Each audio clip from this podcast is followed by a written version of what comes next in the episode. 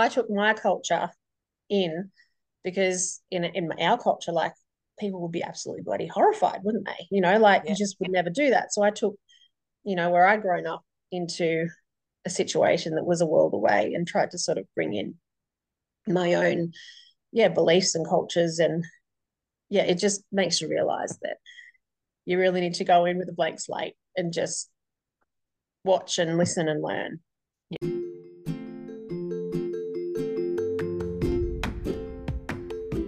Hello, and welcome to a Nurse Out Where podcast. My name is Danielle Causa, and I have been a rural and remote nurse for most of my career. I created this podcast as an opportunity to explore and celebrate, and perhaps spark some interest in rural and remote nursing. Each week, we will meet with some of the extraordinary nurses who live and work in rural and remote areas across Australia as they tell their story about all that is beautiful and unique to rural and remote nursing. So join with me as we explore the stories from a nurse out where.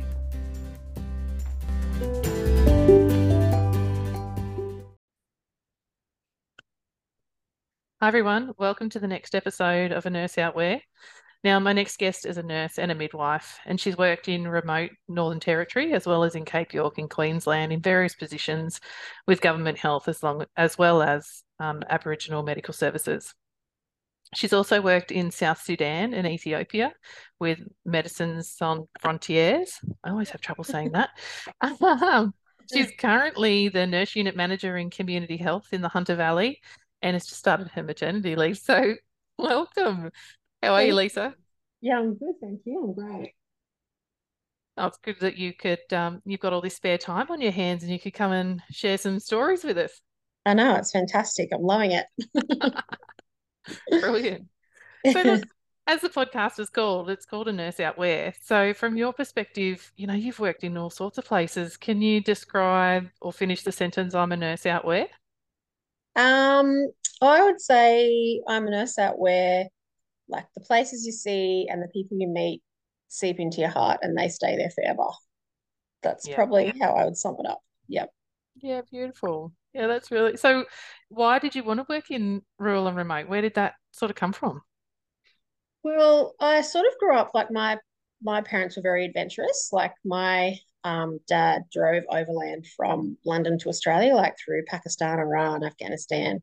Yeah, and then met my mum in Alice Springs, and then they did it again together. So I grew up in like a very kind of adventurous family. Like we were always going off and doing things. So I think I had that sense of adventure. And then I remember when I was a child, like probably a teenager, we watched this documentary that some friend from somewhere around the world sent us on a VHS. And it was like this this crazy Cockney English bloke who um, recruited a bunch of people and got this truck and he drove like overland, like through Africa. And it was just this doco about, you know, these like they had no idea what they was doing. I think the guy who recruited everyone, like the leader, had lived in Africa, but everyone else just had no idea. And the truck would get bogged and they'd have to dig it out. And, you know, it was just such a good doco. And I remember there was a nurse on the truck. And at one point, there was like a little child who was really unwell, and they were they transported her from like one village to another they were going through, and she was you know like rendering like medical assistance. And i was like oh that, that's what i want to do. Like that's that's what i want to do. Yeah so that's probably what attracted me yeah to to get into nursing and go out to these crazy places. Yeah wow wow. So um almost like travel guides on a vhs yeah, right, exactly yeah. I'm not, not, sure where the inspiration comes from these days but um yeah. Yeah it was so it was so funny. Like i remember at one point this guy had like got this jigger worm in his foot and he'd kind of scraped oh, the top of his foot a jigger worm and it's like this worm that gets into your sole of your feet and he was just like curling this worm around like real casually just like pulling it out of his foot. I was like, oh wow, yeah. I don't I don't know why that made me think I want to go there, but I want a jigger worm. yeah, so I don't know, but it was great. It was a good doco. Yeah, wow. And then, can you tell me about your work with? I, I can never pronounce it. With Medicine Sans Frontiers or that's MSF? It? MSF. That's easier. can you tell me a bit about your work with them?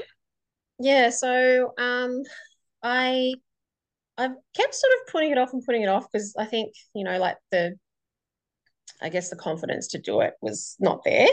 Um, so I made sure that I'd had like plenty of ED and then I'd worked in Northern Territory for about a year and a half before I signed up. And, um, but yeah, it was amazing. It's probably the best thing that I've ever done.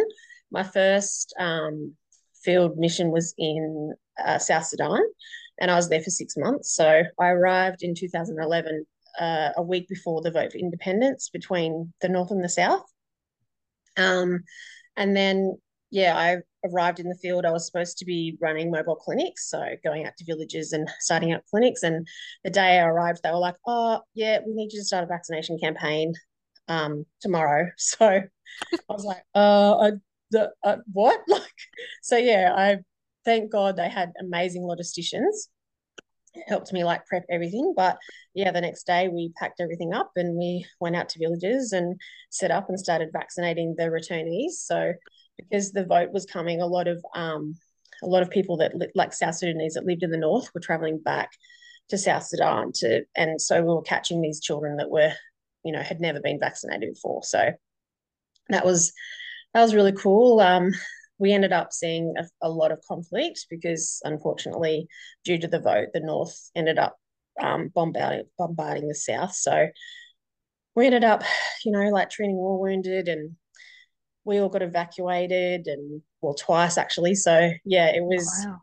crazy six months. I feel like it was six years in lived in six months, but it was just yeah, it was really hard. Like it was difficult. It was the weather was, you know, 45 degrees with no air conditioning, like, you know, crazy conditions, but it was brilliant. Like it, yeah, it was really great. And then um, so I think after that, I yeah, decided to do midwifery after that. So I studied mid and then after I finished mid, I went and um picked up another field mission. I was meant to actually go to Afghanistan. So I was all ready to go and um, help set up this um, like neonatal intensive care. We say neonatal intensive care. It's not our version of a neonatal intensive care. Like, okay. there's no way I could go and set that up. It's, you know, like the basics of the basics.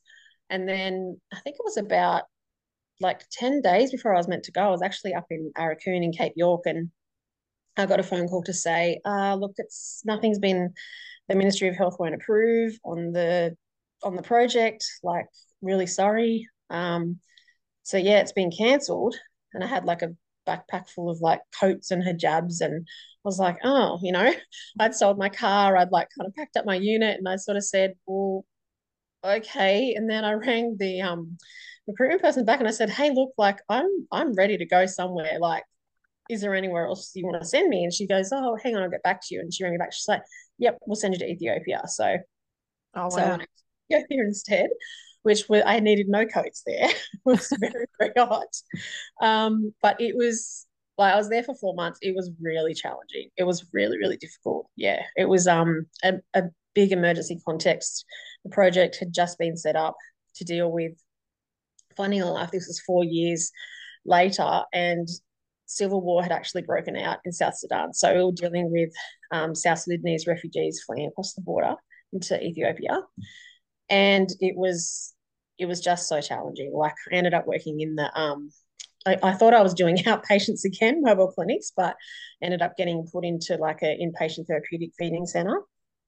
And we had just the mortality rate was, you know, between one and three children a week. It was a, a day, sorry. It was just really, really challenging. Yeah. So so yeah, that was my second. And um yeah, I that's sort of where I left it, to be honest. I got back from that one. And yeah, I, I probably would, well, not now that I'm about to drop a baby, but I would love to go again at some point somewhere. But um, I'd probably avoid that kind of context in Ethiopia because it was just, you know, some people can do it and and survive through that. But yeah, that wasn't quite for me.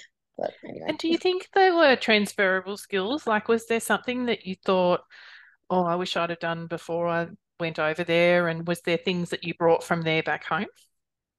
I don't think there was anything when I went over that I thought I'm going to need because the care's so basic. Do you know what I mean? Like you've you like basically giving, you know, like IV fluids, or you might be, um, you know, like yeah, doing a fluid resuscitation or dealing with a hypoglycemic child. Like this is more in the um, outpatients. I think.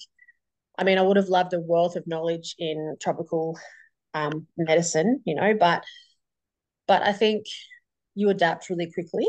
Um, and I think more than anything, you really need that adventurous kind of openness. Like, I think if you come into the field and you think, oh, like, you know, I've got this down pat, I know what I'm doing. Um, I've, you know, I, I sort of worked with people who, you know, worked in big, big centers in big cities. They didn't quite cope as well, I think, because yeah, and and MSF really values remote area nurses because they want people that are flexible and can work with very limited limited resources. So I didn't so much feel like, oh, I wish I had those skills. Actually, the one skill I really needed but didn't have was Excel, believe it or not. Oh, really? Excel, yeah. because everything like was done on Excel and I, I I never really even used it. So I was like, oh my God, like, yeah, of all the things you think you'd need in the field was Microsoft Excel. That was in South Sudan. So, and I think like I definitely brought things back, but probably things that more like leadership skills, I think I brought back. Yeah. Rather than um your clinical skills. Yeah, I think I think working remote and working MSF it sort of matches up quite well with yeah, the skills that you that you um bring to both sides. Yeah. Yeah. So you've worked all sorts of places and done all sorts of things. Is there any like you've already shared some stories already, but is there yeah. anything that particularly sticks in your mind of working in rural and remote areas? Um, yeah, I, I have got a couple. Um, one actually that just came to mind was um I was working up in Aurukun, and um, we decided that we were going to try and get away on a Friday afternoon and go up to Bramwell. I think it was Bramwell Station or one of the stations was about two hours drive um, for the night just to have you know some drinks and and a meal and whatnot. We'd been working there, I think, about four months without getting out of the community. So I was very, very keen. So there was about four of us that were going to go. And um, we weren't leaving the community short. Like we had someone who was going to be on call, but that person was, I think, they were coming on at seven. Anyway, so um, my friend Josh had actually um, got a carton of Coronas the week before we were going from Weipa, and because he couldn't bring them into the community because it's a dry community, he actually he'd actually buried them like out on this junket like before in the bush, like before you come into the community. So we're like all really keen, you know, to get out. And so of course, like before we want to go, we have a woman who's heavily intoxicated who has a head injury and a laboring woman as well, like coming to the clinic. So being that I was the only midwife, I needed to stay back, and then Josh stayed back as well to help with the head injury. Um, so we told the other two nurses to go ahead to the station and then we catch up with them and we're waiting for the RFDS plane to arrive. So it was like an intense afternoon. It's one of those Friday afternoon specials where you actually have a plan to do something for like once in a remote community. And of course, everything goes wrong. That's when everything comes in. Yep. just like, yeah, one of those afternoons. And so we finally, um, the RFDS plane came in the laboring woman, thank goodness, was like, you know, not about to just drop a baby, but needed to go to Cairns. So we got her on the plane. We got the head injury on the plane. And then we finally like jumped in the car. It was like three hours later and drove out of town. And as we're driving out of town, I can like hear Josh going, Oh no. Oh, oh no. And I was like, What? What? And we saw that there was bushfire had come through where he buried the beer. everything was just like charcoal and dust.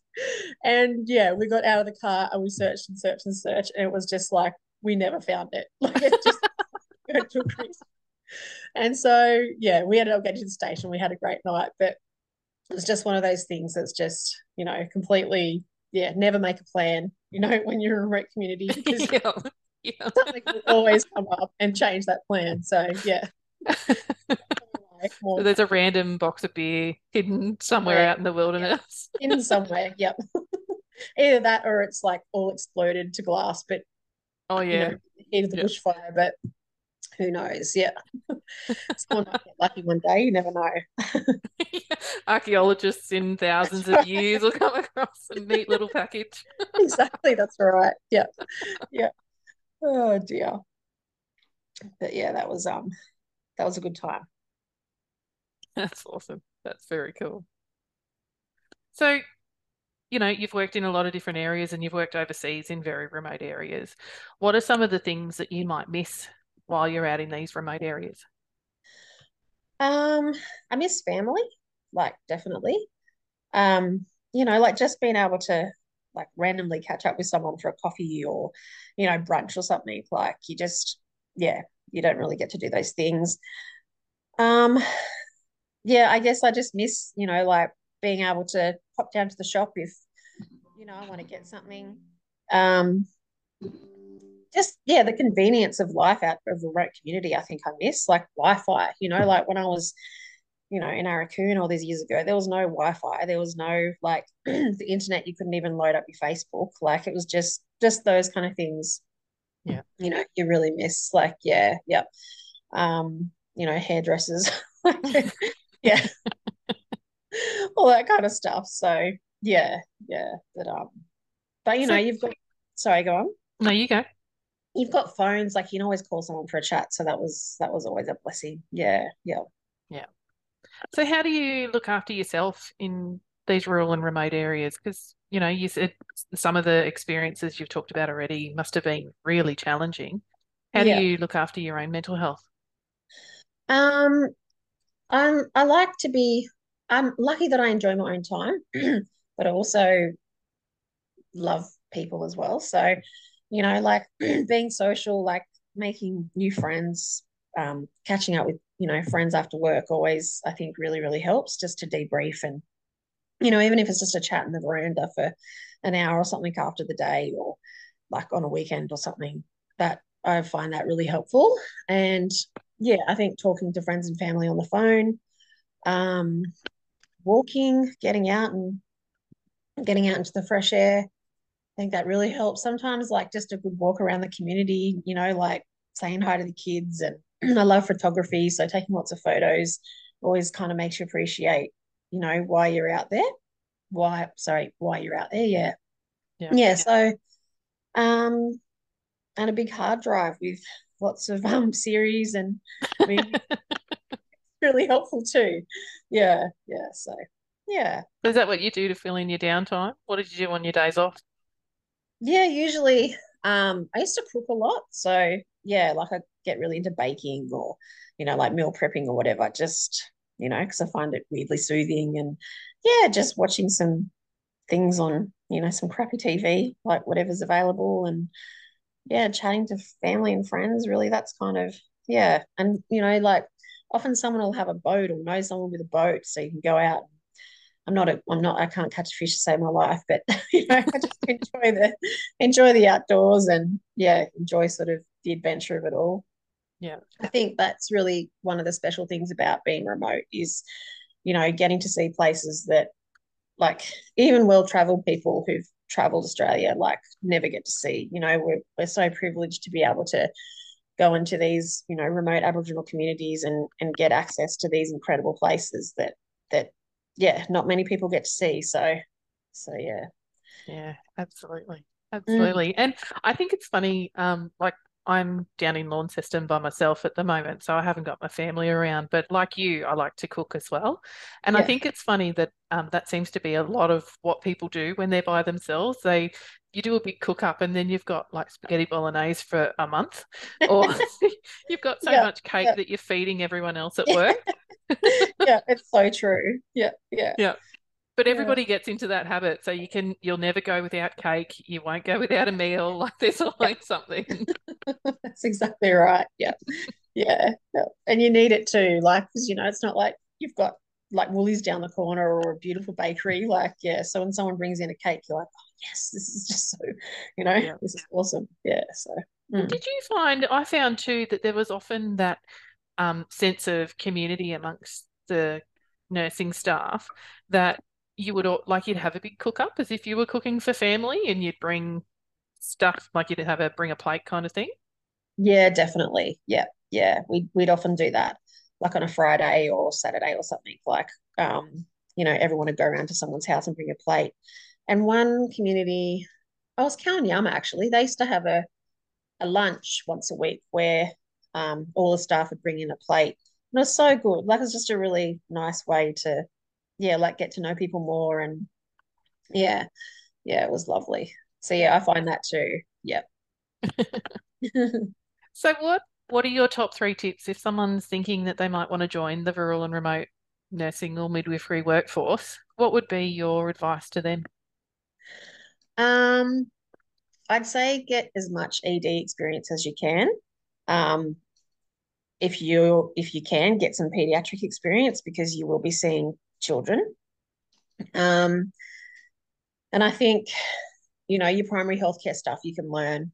Like you, you you've got time to sort of, you know, leave a patient in a room in the middle of the day to go and ask a doctor about, or go and call a doctor or ask another staff member about, you know, looking in their eye or looking in their ear. But, you know, you don't have time at three in the morning when someone's coming in with a chest pain to be like wanting to ask questions. So I think the more ED experience that you have, um, the better it's going to be for you. The easier the transition is going to be.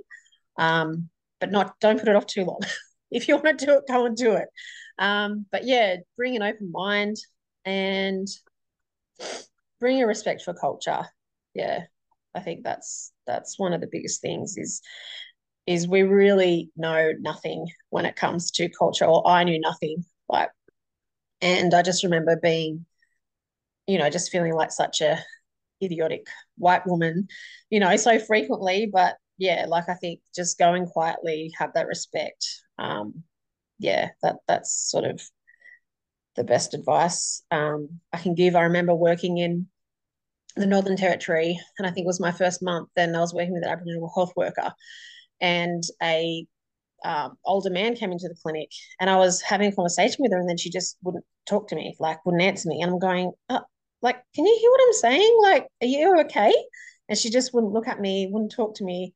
It was kind of like totally avoiding me, and I'm like, are you all right? Like, and I just was so confused, but the man who'd come in was a poisoned cousin and she couldn't speak when he was in the same room as her. But, you know, like I, I had no idea. And it's just those fumbles that you make that make you realize, holy, like there is such a massive, you know, like culture that we're stepping into and we just know so little. So, um, yeah, don't do what I did and be more aware. And, you know, like, once the patient had left, like she had a real like she was just cracking herself laughing, and all like the other health health workers were having a good giggle. But but I was like, I thought there was something wrong with that. Do you know what I mean? Because she just suddenly like kind of froze and wouldn't wouldn't speak to me. But um, yeah. And I so. think it's really lovely that they're so rich in culture, but they also want to share and yeah. teach and for you to take some of that on board. So, like you say, if you go gently and kindly, yep. you will learn so much about culture just Absolutely. by being exposed to it. And and yep. and I guess I don't know what I'm trying to say here. I guess they they want you to learn. They want yep. you to understand, so they bring you along with them. Yeah, yeah, that's right. And it really is, um, you know, a credit to Aboriginal health workers because it must be absolutely bloody exhausting having, you know, like constantly to teach people, you know, about culture. Like it's not just, you know, because there is such a changeover of staff. Um, but they, but in my experience, the same as you, there's always such a willingness to, to, you know, to share that, that culture and wisdom. Yeah. Yeah. And it's a privilege for us. Absolutely. It is an absolute privilege for us. You're right. Yeah. Yeah.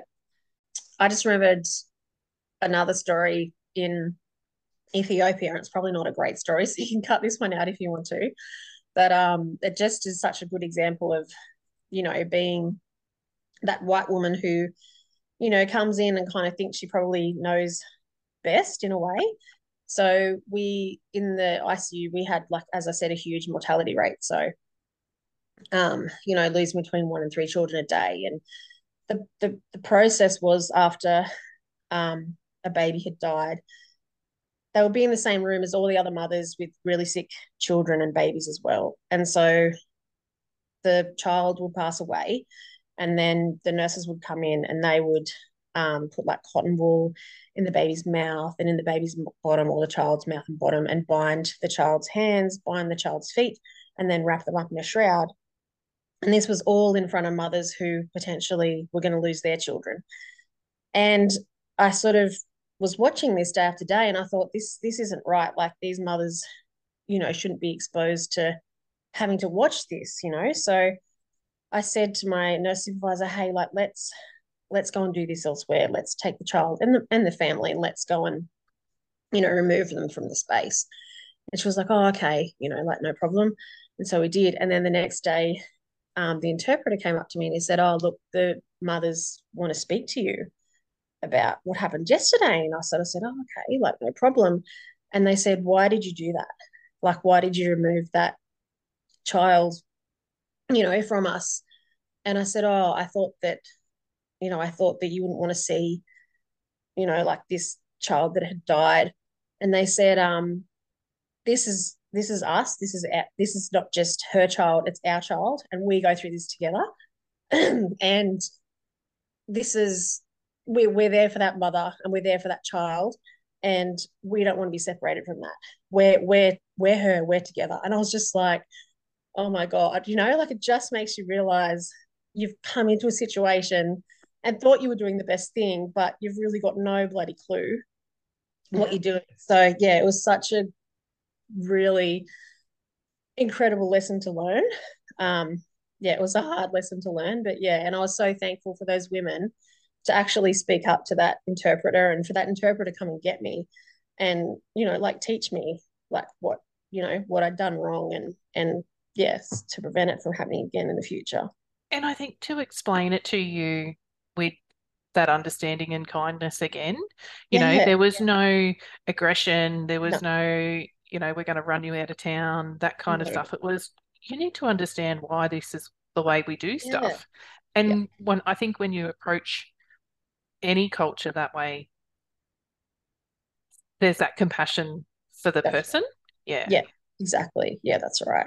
And I think they they understood where I was coming from as well.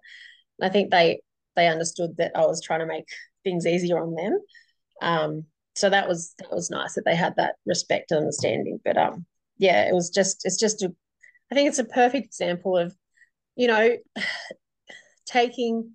I took my culture in because in in our culture, like people would be absolutely bloody horrified, wouldn't they? You know, like yeah. you just would never do that. So I took, you know, where I'd grown up into a situation that was a world away and tried to sort of bring in my own, yeah, beliefs and cultures. And yeah, it just makes you realize that you really need to go in with a blank slate and just watch and listen and learn. Yeah. Yeah. yeah. And talk you know talk to them and, talk, and understand yeah. from their yeah. perspective absolutely yeah yeah exactly yeah. yeah yeah so yeah no that's a beautiful story thank you for sharing that no worries um well I, i've had a lovely chat talking with you this evening and um yeah it's been a long time coming so hopefully um you know the next few weeks are nice and restful for you and yeah, um, yeah good luck with with your new bubby, and hopefully we'll talk again soon. Yep, hopefully that'll be great. Awesome. All right, thank you.